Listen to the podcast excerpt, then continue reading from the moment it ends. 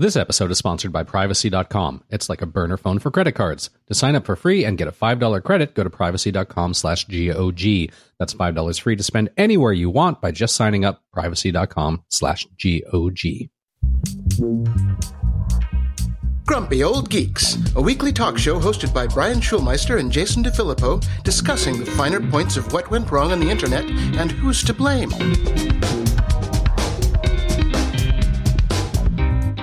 Welcome to Grumpy Old Geeks. I'm Jason DeFilippo. And I'm Brian Schulmeister. Got a little follow-up on the people in a tube thing that's been going on. Mm-hmm. Microsoft has jumped into the fray now with being found out that they are listening to some of your Cortana activity. But the one that's really scary is Skype. That there are people out there who are listening to Skype calls. Now, as a caveat to this, this is only for when you're making calls that use the automatic translation. Ah. So they're trying to figure out if the translation is working. Yeah, you know, it's funny. I had some thoughts about this because I was out the episode that you and Christopher Lockhead really talked about the first wave of this sort of stuff, which is, I mean, we've been talking about it for a while, but you guys got really into it about people listening to Siri and people listening to the ladies in the tubes, basically. And yeah. I've just thought, of course they are. Of course they are, because we know there is no AI. We know AI is people. The only way that these things are going to get better is through teaching them. And you need people to do that because the machine learning and the AI is not there yet. It doesn't exist. It is not good enough. You need people. The only way these products are going to get better is by them doing this. So it's not terribly surprising. I am happy that they're allowing you to opt out now, that they've all copped to the fact that they're actually doing it. And you can opt out if you want to. But this should be no surprise to us at all. No, I mean, it's because you have to have people that train the AIs. That's kind of the trick, you know. So if the people don't know what the hell's going on, that's what's going to happen. Well, Microsoft hasn't given you any opt-out juice yet. So we're waiting on that one. But there's a simple opt-out. Don't use the translation. Exactly. Yeah. And I love the title on this. Microsoft contractors, listen to your Skype and Cortana activity, but don't freak out. Because it's like, look, man, everybody's got zero fucks to give anymore. Everybody's already freaked out. Yep. Now we're done. Now we've got tube fatigue. Yes. So it is what it is. So. Well, Microsoft, again, has a pretty strong track record of being pretty good about this sort of stuff. So I will expect in the next few days they will be announcing opt-outs. Yeah, absolutely. In the news...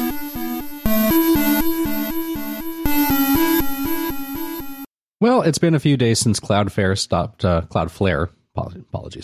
providing security protections to 8chan, which led to the site going offline. 8chan's leaders are trying unsuccessfully to bring the site back at the moment. God knows why. But some users have found a way to reach it through some rather unusual and potentially problematic methods. So there's a report over at the Daily Beast, which details how some users are accessing the site now via ZeroNet, which is a decentralized peer-to-peer network for hosting content that's similar to BitTorrent. So basically, the website is being hosted on your computer, which means you're probably hosting child porn.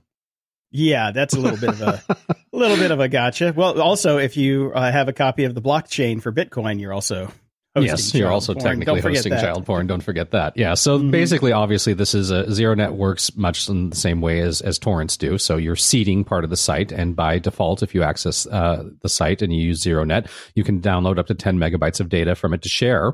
So, you know, if you want to get on, you have to share as well. So you can basically choose to download and seed more if you're inclined, but you don't really have much of an option about what it is you're hosting. So you could be in big, big trouble. The interesting thing is this ZeroNet technology, pretty cool. It is. I think it's pretty damn cool. I think it's a great way to do a decentralized web. Like, it's pretty awesome. Yeah. Yeah, just the fact that, you know, you might be hosting something that you didn't like. But the thing is, you're only hosting it if you go to the site. Yes. So if you use ZeroNet for, say, you know, themuppets.com, you're fine. Yeah, you're totally fine. And I really dig this. I want to dive into it and see how it works. I kind of want to look into it, too. I thought that was super interesting, the idea of just basically taking websites and making them torrents, basically, that you can then access through a ZeroNet browser, which is it's cool tech. It's really interesting. Shame it's, you know, well, just like everything else, it always starts with the nefarious stuff, doesn't it? Well, I mean, that's the way the web works, you know. Thank God for criminals and pornographers. Otherwise, we'd have nothing. Exactly. Exactly. It's a short hop from child porn to Blue Apron. I'm telling you right now. I'm sure that's not the tagline they're going to go with. Probably not. Probably not. No. And related, I found an opinion article over at the New York Times, How to Force 8chan, Reddit, and Others to Clean Up by Jonathan Taplin, who is the Director Emeritus of the Annenberg Innovation Lab at the University of Southern California, my alma mater. And he says a lot of the things that we have been saying as well, which is basically safe harbor laws need to be changed because they're not fucking platforms. Right. Once they start modifying the content that you see, they're not just, hands-off distributors. They're actually publishers. They're publishers and they're editors and they're making decisions. Yes. With publishing comes great responsibility, and what should come with it are great big fat fucking fines. So. Yes, they should. So that's the gist of this. I know you had a couple issues with some of the points he made. I have to be completely honest, I didn't read it all the way through because it's quite long. But I just, I like articles that basically say what we've been saying for a long time. Yeah, you like to live in your own filter bubble. I get it. I do. It's great. I am so awesome. So comfy. Yes. It's like the Snuggie of information. That's right. So, yes, of course, the Snuggie Net, Jason. The Snuggie Net. Oh, that's what we need. Snuggie Net. So this is at the very end. He says, changing the safe harbor laws so that social media platforms are held accountable for the content that users post would incentivize Facebook and YouTube to take things like deep fake video of Nancy Pelosi and the Christchurch shooting videos more seriously. Well, sir, you need to do your research, because that was not a deep fake video of Nancy Pelosi. Somebody just slowed it down. That is true. It does not qualify as a deep fake. Yes, which really kind of pissed me off, because it's just an altered video. At the very end of the article, I'm like, okay, well, you've just lost all credibility with me. God damn it. So, but we do need to revisit safe harbor rules. Yes, we absolutely have to. It's getting ridiculous. And let's get on that, Brian. Let's get on that. Let's do it. I think we've been screaming "You're not platforms" for 6 years now, and nobody's paid attention. Nobody cares. Yeah, we've done our bit for king and country. Anyways, the techlash has come to Stanford. I thought this was a very interesting article as well. As we all know, Stanford is one of the epicenters of computer tech, and unfortunately has spawned many of the people that have ruined our lives and we scream about all the time. But, it's where a lot of people go if they want to get into information technologies and anything of that sort. And there's a lot of stuff around the area as well, like Palantir. It's a 15-minute walk from Stanford. And that's helped when a group of Stanford students perched on the third story of the parking garage across the street from the company's entrance and unfurled a banner to greet employees as they walked into work. Our software is so powerful, it separates families. Oh, Damn! Zing! Zing! Burn. So basically, the kids are pretty woke at this school, and in a good way. Not in the, we can't listen to anybody else's opinions way that a lot of higher education is gone. But these kids are basically saying, we like technology, and we don't like what's being done with it. We don't like these companies. We're not a fan of Google. We're not a fan of Facebook. We're not a fan of Palantir. And there's a group that started called SLAP, Students for the Liberation of All People. Okay. Might want to workshop that one a little bit, kids. Yeah. Stanford's known for its tech skills, not really their marketing skills. That's true. The marketers come from Berkeley. So that was founded by Stanford freshmen the winter after Donald Trump was elected president. At first, they focused on concerns shared by leftist activists around the country, but they've kind of morphed into basically a technology complaint department. Obviously, they're listening to our show. Yeah. So they're just doing a lot of protesting about it. They when Facebook and Google come onto campus to do their recruiting drives, they're getting harassed by a bunch of these students, and that's they're waking up a bit about the dangers. I have some hope for this coming up generation here. Well, I wouldn't hope too much, because to pay back that Stanford education, you basically need to work at Google or Facebook. So I don't know. This is a fair point. This is a fair point. Yeah, unless these kids come from pretty nice, family money, they should probably temper their rage at this point and work to fix things from the inside. Rage within the machine. Hey, there you go. Rage within the machine. Now, do you remember a while ago we talked about the lovely state of Illinois when I lived there? I can't remember which time it was when I lived there. It all blends together. It does all blend together, but Illinois passed some facial recognition, basically laws that say that companies can't really use biometric data it without explicit permission. And Facebook has been collecting data on Illinoisans for a very long time. So there is, of course, a class action lawsuit claiming that Facebook illegally collected and stored the biometric data of millions of users that live in Illinois. You might be able to get into this and get your $2. I can, I think. But, well, I was going to say Facebook deleted my account, but we know what that means. Nothing. Nothing. It's still there somewhere. But yes, I lived in Illinois and I was on Facebook when this was actually going through. But I have not been part of the class action. So I don't know. Since I moved, I don't think I'll get the postcard for my 26 cents. No, too bad. But anyway, what the ACLU is saying and everybody is saying that this is this could be an actual decent fine for Facebook instead of this, you know, little $5 billion joke. Yeah, so, more than $5 billion. So that could hurt. Maybe. Maybe. But yeah, U.S. Court of Appeals in San Francisco said the lawsuit can proceed. So we'll see how this is going to play out. Yeah, we'll definitely see how this is going to play out. I'm excited about that. We'll see what happens. Yeah. Might have some good news for once. Maybe. Well, here's some not good news. Speaking of marketing, Amazon's doing a bang-up job. Sort of.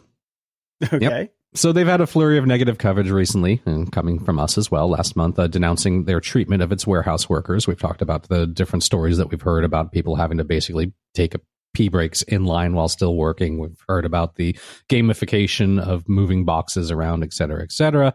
And this week, the company shared a different kind of article on its Twitter account, an essay from an Amazon worker that sang the praises of his employer. Its piece was published on the intellectual dark web publication Quillette, which called Amazon a financial lifesaver and derided critical reporting on its working conditions as tourist journalism.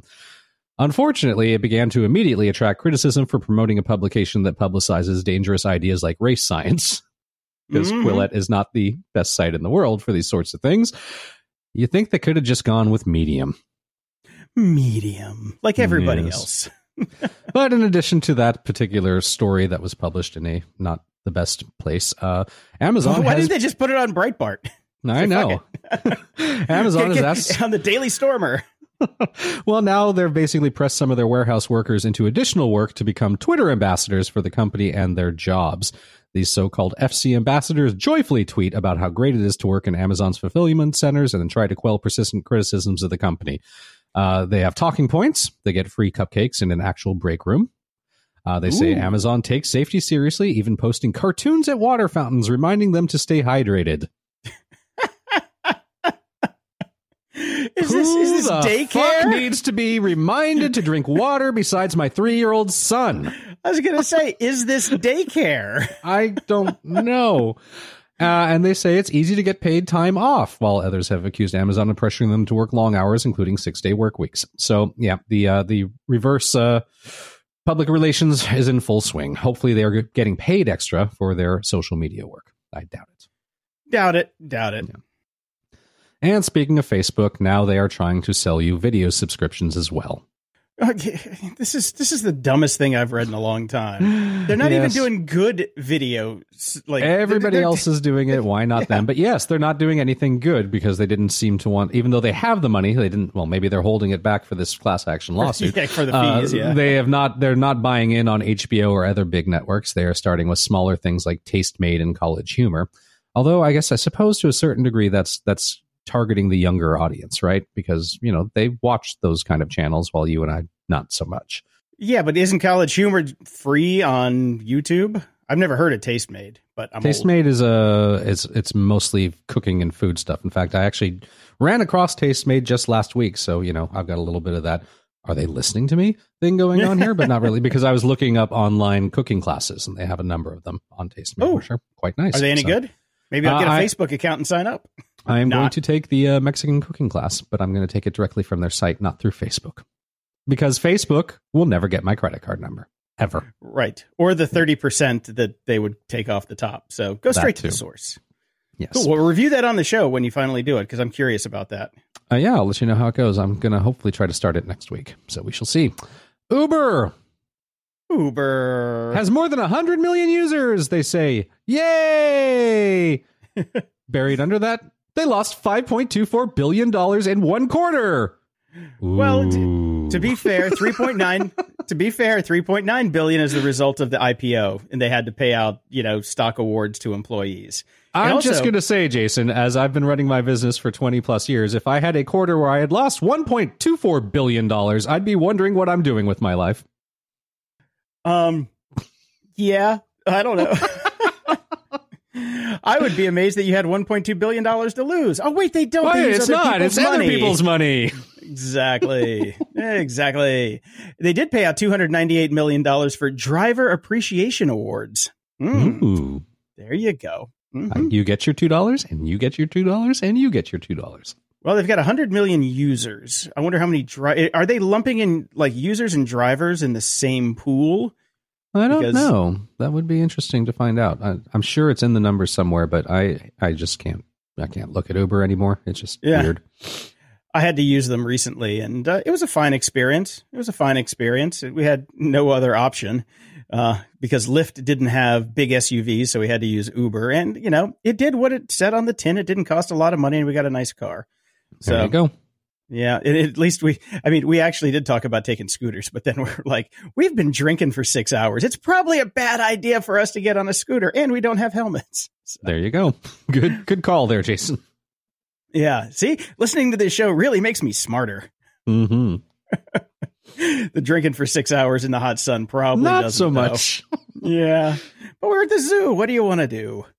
Anyway, Uber and Lyft have finally admitted that they are making traffic congestion worse. They're like, no, our services are going to cut down on traffic because everybody's going to use our service. Well, I would do my shocking here, but some user or listener wrote in and said he hates it. So there you go. Okay. I'm not going to do it. This is not surprising at all. I've been screaming about this since they first started. Uber drivers pull over in the middle of the road. They never pull out of the way to pick up stuff. They just stop in the streets wherever they want to. They do illegal U-turns whenever they want to. They cruise up and down streets really slow looking for people. It's absolutely ridiculous. They follow no rules of the road at all. What do you think? What do they think they are? Scooter drivers? I know. Yeah, this is not surprising. And of course, there's all these cars on the road that are just driving around waiting to pick up people now. Mm-hmm. Yeah, called deadheading. Mm-hmm. It's just like taxis, you know? Yeah. But they can't go sit at the taxi stand because you have to pick them up on the app, whereas taxis can, like, you know, wait in queues where they're supposed to be until they get a ride. But there are it's no kind queues of like docked scooters. They're docked cars. They are docked. Docked taxis. Yeah. Anyway, this next one really pisses me off. Mm-hmm. Oh, man. So Yelp. Yes. Yelp, basically a bunch of other scumbags who we've talked about many times who, you know, they strong arm people into paying for their services and promote nasty reviews for people who don't pay up. It's just extortion. It's strong arming and extortion. It's protection money. It's just like, you know, what do they think they are? Fucking Italian? I mean, I know these rackets. What they've been doing now is they've been adding in a phone number for delivery for different restaurants and basically moving down the actual place's phone number and replacing it with a Grubhub number. So they're hijacking actual point-to-point interactions with the restaurants themselves. So Grubhub can take a cut, and so Yelp can take a cut. So you have to like click on the information link to get the phone number for an actual restaurant. It's like, you know, questions and information. Well, that's ridiculous. Yep, it is ridiculous. God, this cannot be legal. It really can't be. They're just a platform. Well, you know, once they start editorializing the phone numbers and the actual business. This should be illegal. They shouldn't be able to do that. It's absolutely in a world where we've, you know, the white pages and the yellow pages are just gone and we're using these private companies. You know, it's sad. It's just sad that this is how everything is going, that everybody is just so damn evil. Yeah. And it's just cutthroat and stupid. Mm-hmm. And, you know, it's just short-term gain. And in reading that article, I found another one that really made my blood boil. GitHub has been, I'm sorry, not GitHub. Grubhub. Yeah. That would be funny if GitHub was buying restaurant domains. That would make no sense. Would you like some open source sauce on that? Grubhub has been buying tens of thousands of domain names that resemble those of businesses they either work with or are pitching to get on the platform. They own as many as 23,000 domains, and then they make landing pages that resemble the official business. No, that's got to be illegal. That has to be illegal. Oh, it's one thing to buy the domain names. That's nothing. But then when you're actually consciously creating websites that mimic the real business, that's ridiculous. Yeah, I mean, they should be sued into the ground for this. I mean, honestly, this is just, oh my God. I mean, talk about a class action lawsuit right here. This is it. Everybody who has a restaurant, get on this, because, you know, this makes my blood boil. It's like, guys, be ethical with your business. I mean, oh, I forgot what year we're in.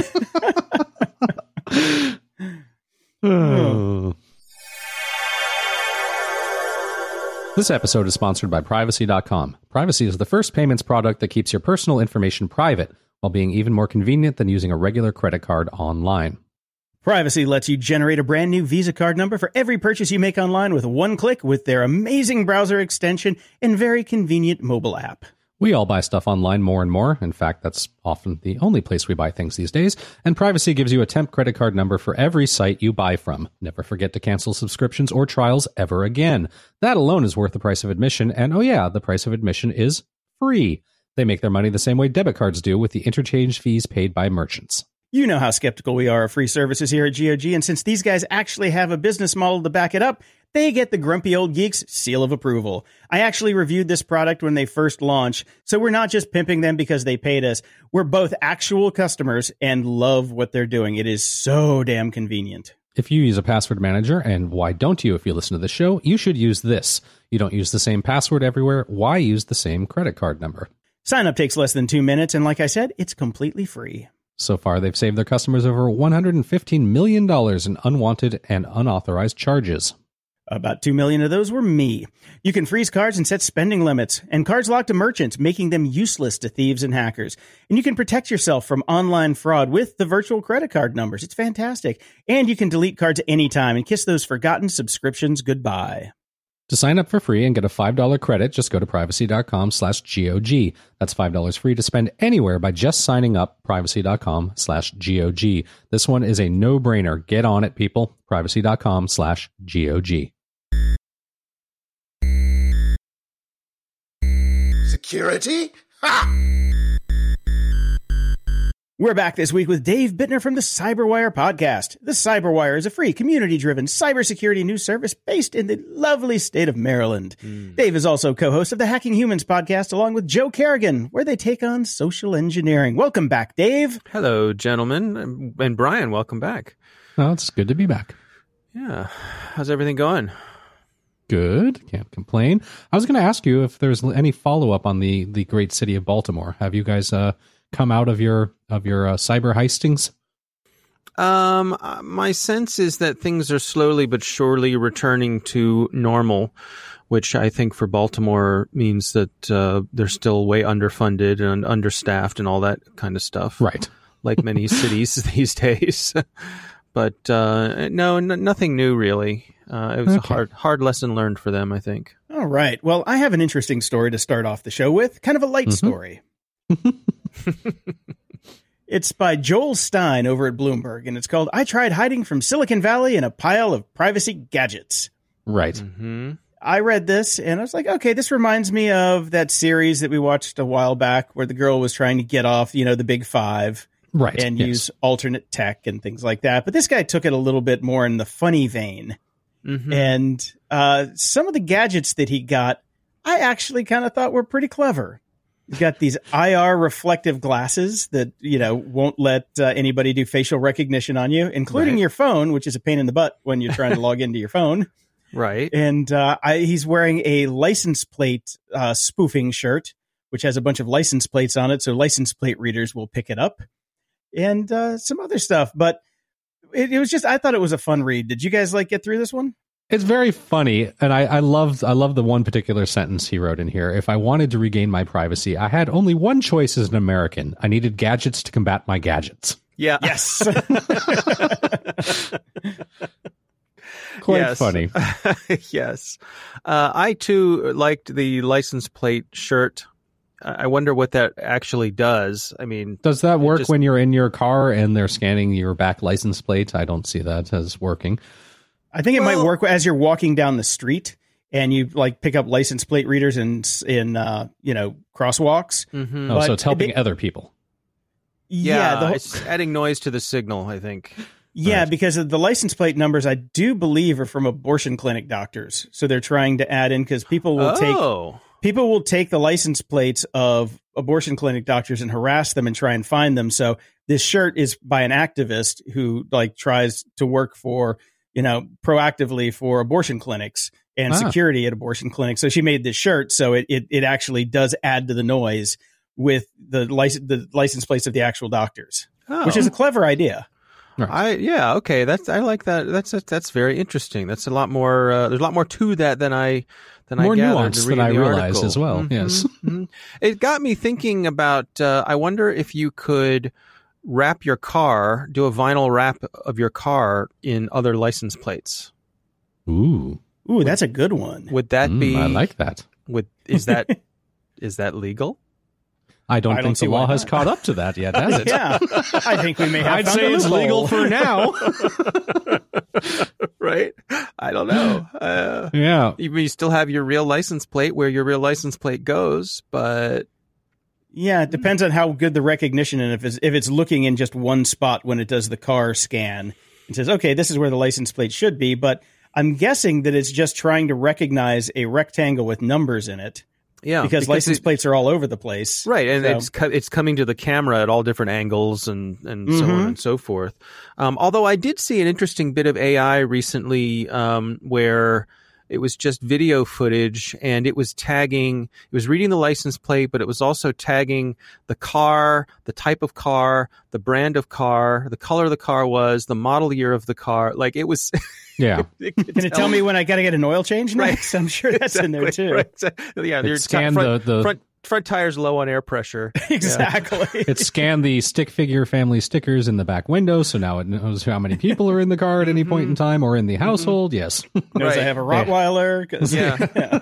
And that the Empire doesn't care about your stick figure family. My favorite. I want that so bad, but my wife said no. Yeah.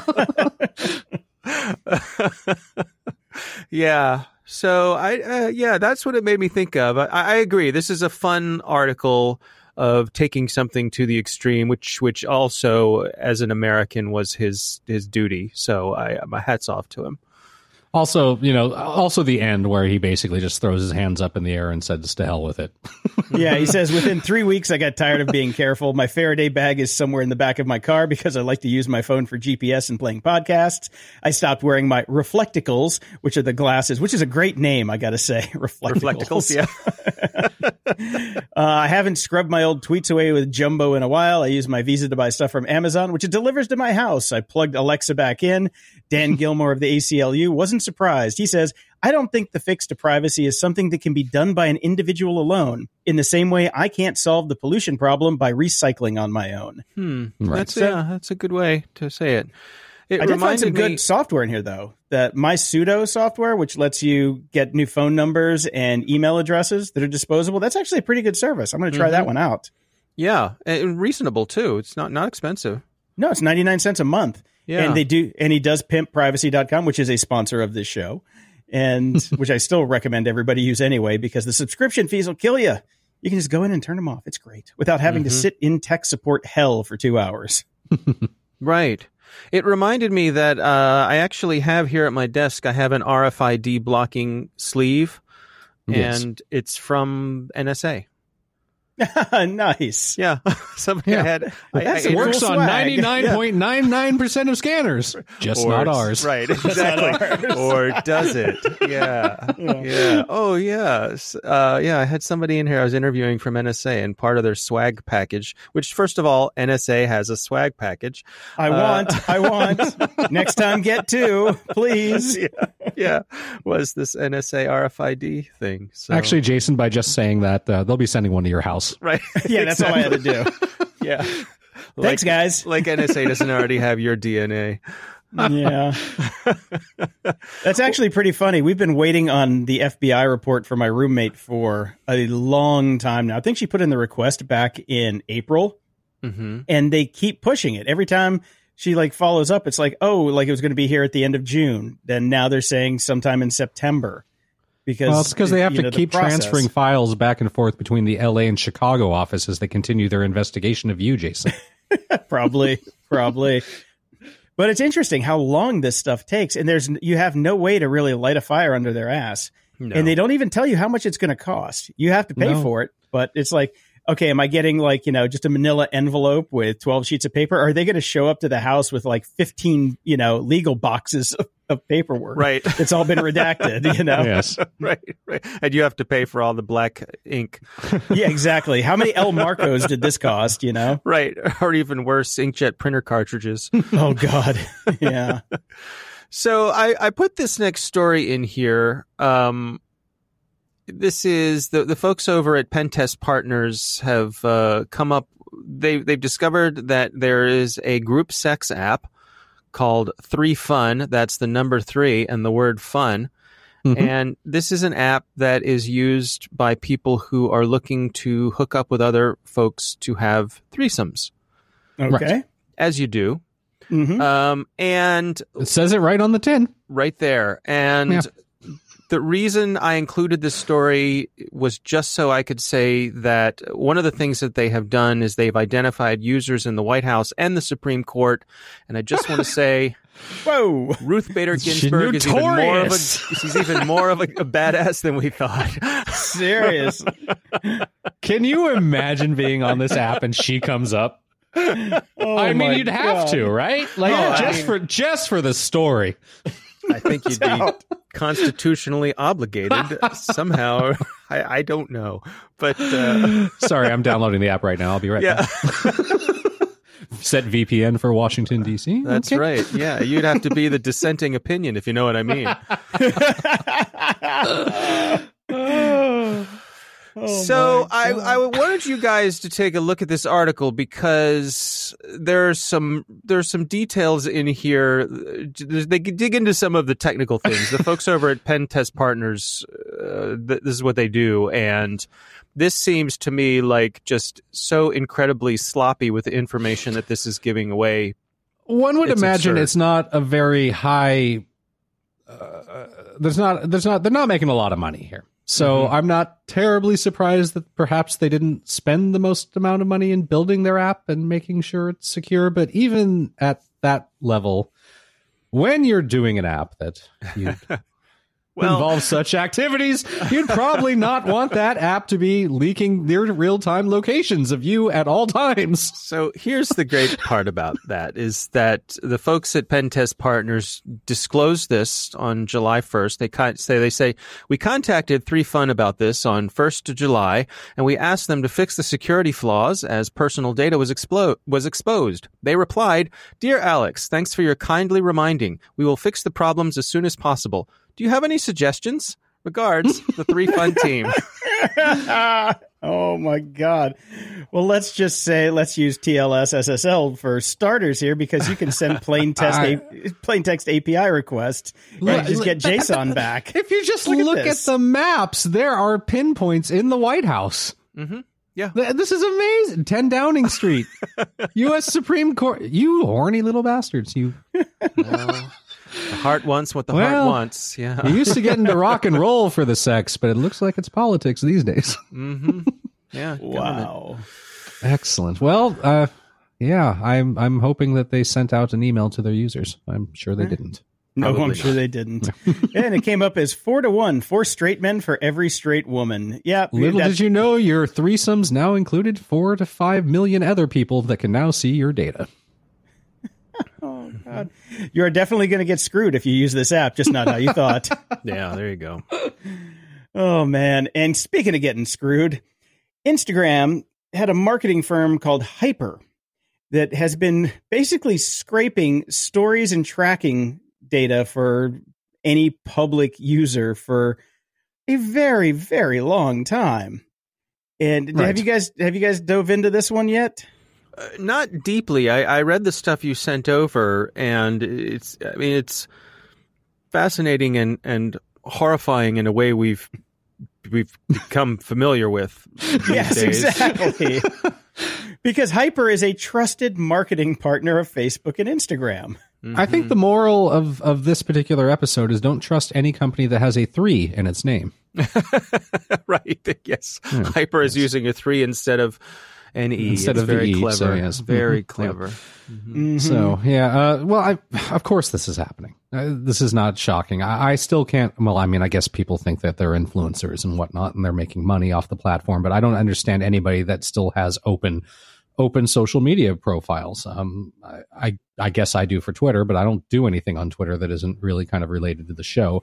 Everything else I have is private, and it's weird to me that people aren't private with their social medias. But is it private? Mm-hmm. Or is it? Yeah, I guess. But I mean, they are making the point that they only scrape things from publicly open profiles. Mm-hmm. Yeah, which technically isn't really illegal. It violates the terms and services. Yeah, it just violates TOS, which, nobody's read anyways. It's not illegal. The data's out there, open, public. Yeah, that's what you've done. As Mulder would say, the data's out there. And but how much can they get from you if you've made your stuff private, but you're friends with someone who's made their stuff public? How much of your stuff, it's kind of like when they gathered up everybody's address books because everyone's connected to everybody else. My understanding at least with Instagram would be that they would only be able to get a photo if you'd been tagged in it and it was on their public profile. So they'd have you tagged on a photo, but that's all that they would have of you. Yeah. They wouldn't get, Instagram doesn't leak the data of the private users. You have to be like, authed in to get that private information, because it doesn't really do the friends of friends thing like Facebook did. Like Facebook, yeah. They don't build out social networks in quite the same way. Yeah, the social graph is much tighter. The social graph, yes. Yeah, it's much tighter on Instagram. So. Not that Facebook wants to keep it that way. I'm sure they're working on it. But yeah. But, it's pretty crazy. And, of course, there's not going to be any repercussions from this whatsoever. No. Even now Hyper, they're still listed as like Hyper will probably eventually just rebrand themselves under a different name, and that'll be Pooper. Yeah, with an E and a 3. Mm-hmm. There you go. So yeah, I think this is just standard operating procedure, and we're going to see this as we keep going. It's just, I don't know if it was just clickbaity to make it this public, but I don't know. It just seems like they're doing things that anybody can do, Right. But the fact that they're doing it as a trusted marketing partner with Facebook is what kind of makes it a little bit egregious, because, Facebook has to know. I 100% know that we talked about a previous story about, I believe it was a UK-based company that was doing the exact same thing. They just weren't the trusted partner of Instagram. Mm-hmm. Which I guess suggests that Facebook or Instagram aren't doing a very good job of auditing these trusted partners. Well, if you don't trust Facebook, why would you trust any of their trusted partners? True. The transitive rule of trust. Yeah. You've broken the trust circle. Mm-hmm. Please step out. And I thought this one was interesting because it seems kind of like a tempest in a teapot, but I want to get you guys' read on it. A Boeing code leak exposes security flaws deep in a 787's guts. And this is over at Wired. Mm-hmm. And this is security researcher Ruben Santamarta got into basically a source code repository from Boeing that they'd left unprotected on the internet, AWS, I'm sure. And this guy went through the code, and he thought he found some ways to jump systems inside of the plane's network, because plane's networks have 3 layers. You've got the open layer, you've got the middle layer, and then you've got the completely trusted layer for the avionics and navigation and things like that. Right. And this guy thought that he found a way to move things between those networks. And Boeing came back and said, no. It doesn't work that way. You've only got 85% of our code. You don't have the whole shebang, and you don't have a plane to test it on. So what you're doing is just kind of, you're making suppositions here, and they're very, it's just not, it's not responsible to say this stuff out loud. And well, how do they know he doesn't have a plane to test it on? Yeah. Yes. Did anybody try and check his CV? Because Ruben Santamarta works for Peter Thiel, who has 7 787s to fly him to New Zealand at the drop of a hat. Exactly. He's located in the EU, or not the EU, the UAE is what I meant to say. He's in the UAE. Those are two very different things. Yeah. Sorry. Very different things. Yeah, we did some follow-up on this today on the CyberWire, and Boeing, like you said, I think I have the quote from them here. They say that extensive testing confirmed that existing defenses in the broader 787 network prevent the scenarios claimed, and the FAA has looked at it, and they say that they are satisfied with Boeing's assessment of the issue. So the FAA took a look at it as well. I guess the FAA also took a look at the code, didn't they, before the plane crashes? It's the 737 MAX. Yeah, so can we trust the FAA now? That's the question. Back to Mulder. Trust no one. Yeah. Hey, look, if you want to go across the ocean in a ship, that's fine. No, thanks. I'll take the Dreamliner. Yeah, exactly. Right. I'm just going to assume that there isn't somebody trying to hack into it while I'm on board. It's funny. I was going to say when planes start falling out of the sky, then I'll start to worry. But that's kind of what happened with the 737 MAX. So exactly. I guess Knock I shouldn't. On wood. I shouldn't be so flippant about that. So this last story I put in here, this is actually a video over on YouTube, and it's called Pac-Man Ghost AI Explained. And I put this in here because I know how much Brian loves that everything in the world is called AI. Thank God we had AI back in 1982. Right. Right. But I think there's more to this than just laughing at that part of it, which I think is laughable, because I think those of us who, first of all, it's a pretty cool video. I recommend you watch the video. It's well made. It's interesting. And I think those of us who grew up and spent a lot of time playing arcade versions of Pac-Man, if you asked us and you said, what are the personalities of the four ghosts in Pac-Man? We could probably tell you. Right. Who's the most aggressive ghost in Pac-Man? I can't remember their names right now. The red one, Blinky. The red one, yeah. The red one. Yeah. Right, the red one. Right. And the little turquoise one, who I think is Clyde, is the kind of the dumb one. Slow and kind of dumb, yes. Right. Mm-hmm. So what I find fascinating about this is that those personalities are generated with very simple rules.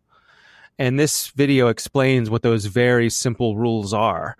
But through those very simple rules, we recognize intent and personality, and and that each one of them, of these little ghosts, is its own individual. And I thought that was an interesting cautionary tale, or interesting insight into how do we define AI, and what does it really mean, and how many rules do you need to make something seem as though it's thinking in a different way than another thing is. And so, what's that tipping point on the anthropomorphization curve? That's exactly what I was thinking. Yeah. There's definitely some of that going on. Yeah, absolutely. And I mean, the interesting thing about all of this stuff is just a small number of rules combined with another small number of rules really quickly becomes extremely complex. Mm-hmm. And that's kind of, you're seeing complex behaviors based on just a small amount of rules with the 4 to 5 different iterations and things that they're responding to. So, plus they're also they're responding to human insanity as well, because they're responding to a Pac-Man that is following no rules whatsoever. Right. Well, I mean, some of us did, because some of us kind of figured out how to get past the first few screens. Well, some of us, like me, bought the book and learned the first 100 patterns. So. Yeah, exactly. Exactly. And the thing I really thought of immediately about this, and this is more for you, Dave, and I, is, can you imagine our kids being enthralled at this level of a computer game anymore? I cannot imagine my son sitting down and playing this and being into it. Well, I have a story that kind of relates to that. I was in the attic. This is a couple years ago. I was in the attic, and I happened upon my old AFX slot cars right? The little electric slot cars, little those things. Plastic. Yeah, exactly. We all did. Mm-hmm. So I was very excited. I brought them down from the attic and I set up this elaborate setup on the living room floor, and the cars, they still ran, and I'm zipping the cars around the thing, and I call my boys, who were at this time probably, I don't know, 15 and 7 or something, and I'm like, come on boys, I want to show you, this is so much fun. And they come over and they look at it and they're like, that's it? What do you mean that's it? Yep. Like, you're just, I mean, the car's just going around on the track. I'm like, you can't control it with an app and chat with people and he's like, get Dad, hardcore pornography out of it? Right. He's like, Dad, on my iPad, I'm sitting in the cockpit of an IndyCar and it's all happening in 3D around me, and it's in stereo on my headphones, and it's like real. This is just the little plastic car going around on a track. And I was like, that's all we had. I guess it is all we had. Yeah. I guess you're right. It is. Yes, you're right. He doesn't understand the nuance of the skill that you have to use the trigger and lay on and lay off going around the corner so the back end doesn't slide out. That's what I thought. Yeah. We didn't always have magnetraction. Yeah. Man. Amazing. Yeah. Absolutely amazing. Yeah. Oh, well. But you know what? I think some of these games like Pac-Man, my 12-year-old loves to play Donkey Kong on an arcade machine. Yeah. Mm-hmm. Right. I love to play Galaga. I think that is the pinnacle. Oh, I love Galaga. Yeah. That's the pinnacle Galaga. Of the little shooting aliens, the Space Invader concept. That's the one. I would have I'd have to say Gyrus for me is the one at the top. Uh-huh. Okay. That's my go-to because it had the stick that you swivel. It was way more fun. Yeah, I'm definitely a Galaga guy. Yeah, I have to say you're wrong, but of course, I know I have a dissenting opinion here, and I will tell Ruth Gator Ginsburg later when I hit her up on the app. Yeah, okay. As always, Jason, embracing your outlier status. Of course. So I think some of these have timeless status, but if you stuck a Pac-Man machine or the equivalent of a Pac-Man machine in an arcade today and said this is a brand new game, people would go. Also, it'd be like $5 a play, right? That's not like the quarter it was for us. I know that a friend of the show, MXV, he had a sit-down Miss Pac-Man that I kept trying to buy from him, but his wife said, "No, we're not selling that. We're going to keep that thing," and because his stepdaughter loved it, and she was she was young. She loved to play Miss Pac-Man with her mom on the tabletop version. So, kids do, if you indoctrinate them to the old ways before you turn them loose on the 3D extravaganza that's out there now, then, there's still viable games. They're still fun to play if you don't know what else is out there. I think that there's something to be said for the whole experience of having the cabinet or the sit down version, the physicality of it versus, if you just gave them Pac-Man to play on their iPad versus the other games, I think, you wouldn't have a shot in hell. But if you got the box, there's a novelty to that the physicality, which I don't think kids these days spend a lot of time doing. So it's very novel for them. Yeah. Yeah. That's why I hate I got Mortal Kombat 11 and I have just the control pad and I'm like, this sucks. I can't play this game on this. So, I have to go out and buy a big console that sits on my lap so I can slam the buttons, move the stick. And, that's part of the game. The part of the game is, like you said, Brian, that physicality to it. So I think that still has legs when you can get really into it. For me, it was every year when we would take our family vacation to Ocean City and they had sit-down versions of the original Star Wars Vector game. Best game ever. And that one and Spy Hunter, which I used to play for the soundtrack. Oil slicks. There was a sit-down version of Spy Hunter where the speakers were behind your head. We had Mark Cantor on the show who did the music for Spy Hunter. Yeah, you get that really? Peter Gunn ripoff. So good. Yeah, he programmed that music. Wow. Oh, that's well. If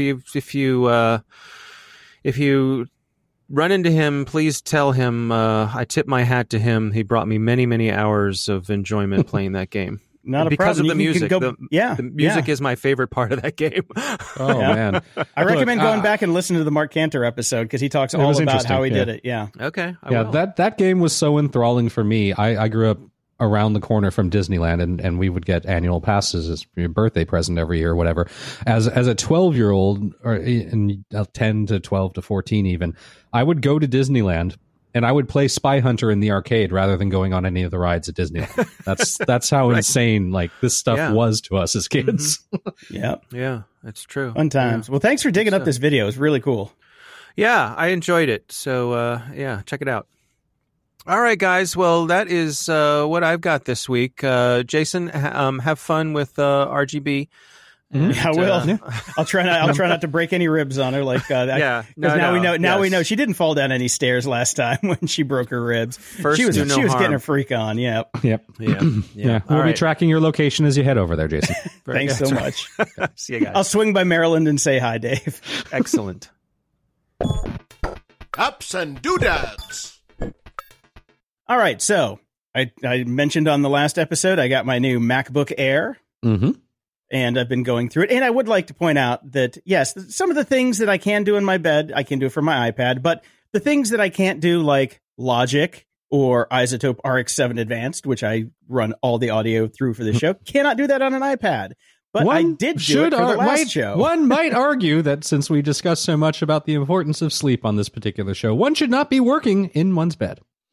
Yeah, see, that doesn't bother me anymore. Since I got the 8 sleep bed, it's like, here's what happens. I can go in my room, I can relax, because my bed is just so damn comfortable now. Mm. And it's got the water-cooled and water-heated aspect to it. So I go in there, I just crank down the temperature on the bed. It's nice and cool. I just sit there with my laptop. And then at 9 o'clock, my dome automatically turns on because it's app-enabled. And as soon as the dome turns on, I know to close the laptop, get the doggies ready, and go to bed. It's great.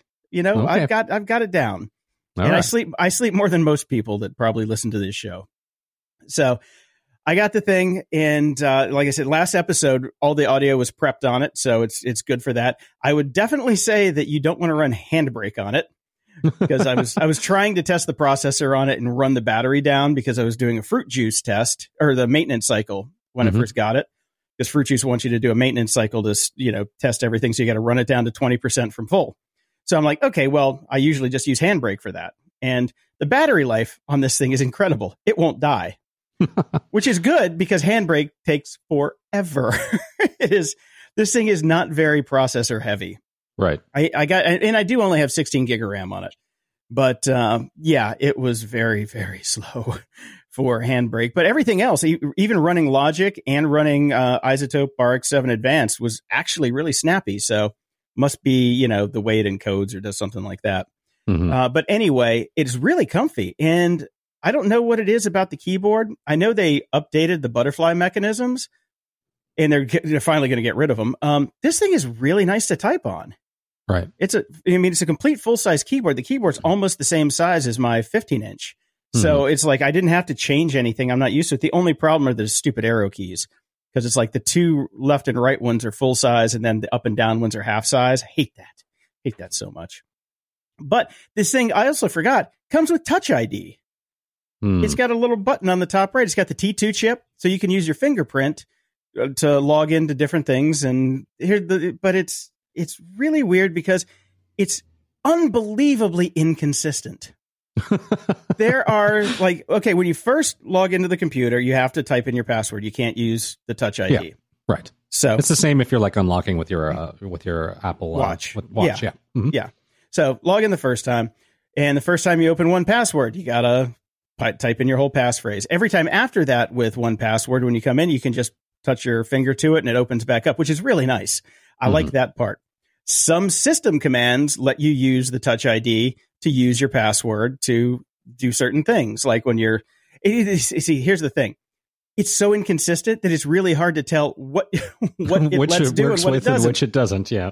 Because you figure, I just typed in my master password when I logged into the computer.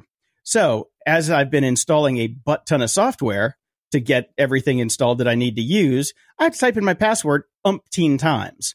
Mm-hmm. Because it asks for the master password when you're installing software.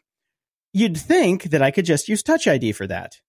No, not really, except for some rare occasions where you can. It makes no sense whatsoever.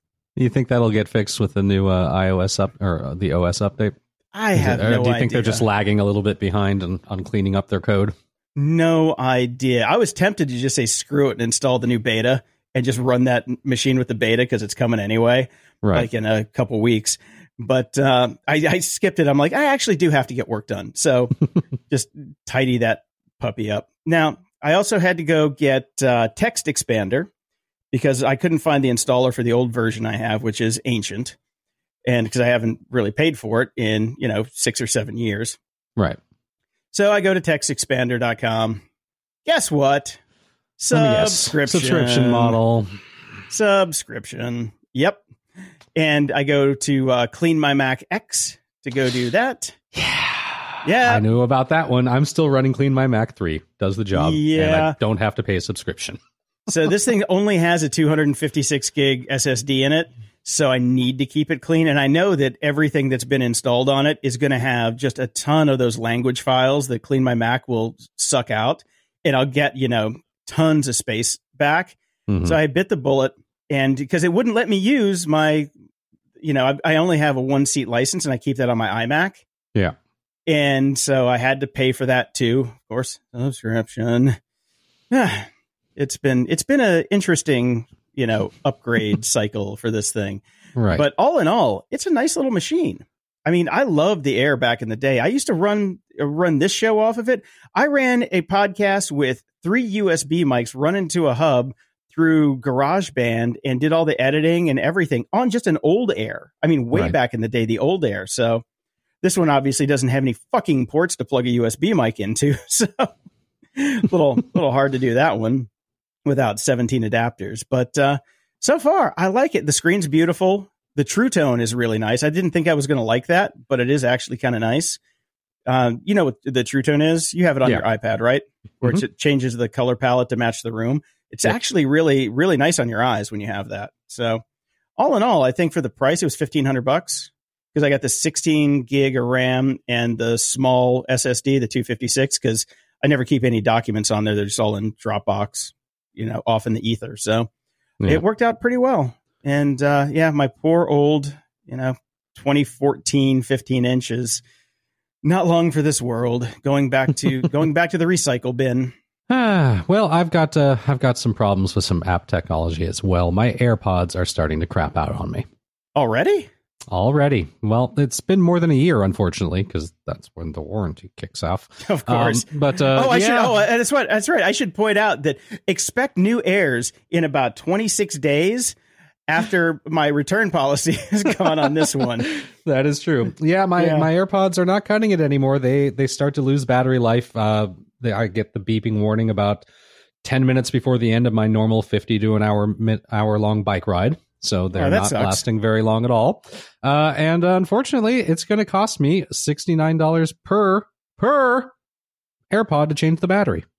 We'll just get the new AirPod 2s with the wireless charger. Yeah, just get the new ones. Do you know about these are not cheap. No, they're not cheap at all. Do you know about the ear swap technique? Yes, I did. That's not doing it. Okay. Yeah. Okay. For those listeners who don't know, if you're on a call or listening to something, you can take one AirPod out, put it in the case, and it will charge up to like 80% in like a minute. Yep. And then you just swap it with the other one, and you can just do that, and it'll keep it going for a while. But the ear swap technique does work pretty well if you've got the case with you. But while you're riding your bike, that might be a pain in the ass. Yeah, that's not really going to solve the problem for me with that. So, but when you turn around, you could just put them in for 1 minute while you turn around and get a drink of water, and it should at least get you back for your bike ride without having to die. Yeah, or the incredibly expensive bit of technology I bought could just continue to work for more than 2 years. Yeah, that's weird because mine still lasts forever. I don't know. You might have got a pair of lemons. But I might. Yeah. So I don't know what to do about that yet. I might just take them over to the Apple Genius Bar and say, what's going on here, people? Yeah. Like we'll see. Is there a way to do like a battery reset on them or something? Because something like that. I mean, I'll have to look into it. If anybody out there has been through this and knows, let us know. Yeah, please do. Cause I know mine are first gen. I got them like as soon as you could buy them. Yeah. And they're still working fantastic. That's why I'm not going to get a pair of the 2s because I don't need them. Mine still work. And I've spent a little time now with Philips Hue. I bought three of the light bulbs. You get the hub. The hub is I probably should have looked into that a little bit more. It's a bit of a pain in the ass because you have to plug the hub directly into your cable modem. So ew. There's that. That but, whatever. It's just a pile of junk over there anyway. So it's just adding a little thing to the pile, right? No big deal. Hidden out of the way. The light bulbs themselves are great. The color, I got the color changing ones, and my son loves it. He's like, mm-hmm. Keeps making me go red, purple, blue, green. And, I just switch all the colors around. Some of the presets are pretty nice in terms of dimming and all that sort of stuff and tropical lights and things of that nature. And it's fun to make my lights blue when I'm watching a Dodger game. It's clever. It's fun. it's nice enough. The main problem is for smart lights, they're still not smart enough to be able to tell the difference between using a physical on and off switch and the app. And that drives my wife insane because I'll have shut it off with the app and then she'll try to switch it back on with the physical thing. And it's a whole hullabaloo every single time about what state is it in and how come the light isn't going on when I want it to go on, et cetera, et cetera. And if you have a physical dimming light switch, it does not work well with those either. It just it does the fast blinky thing. So, okay. So a little bit problematic there. Not smart enough for me yet. They need to, even if Philips needs to sell light switches that can communicate and stay in different states with the app so that they stay synchronized, I would buy into that.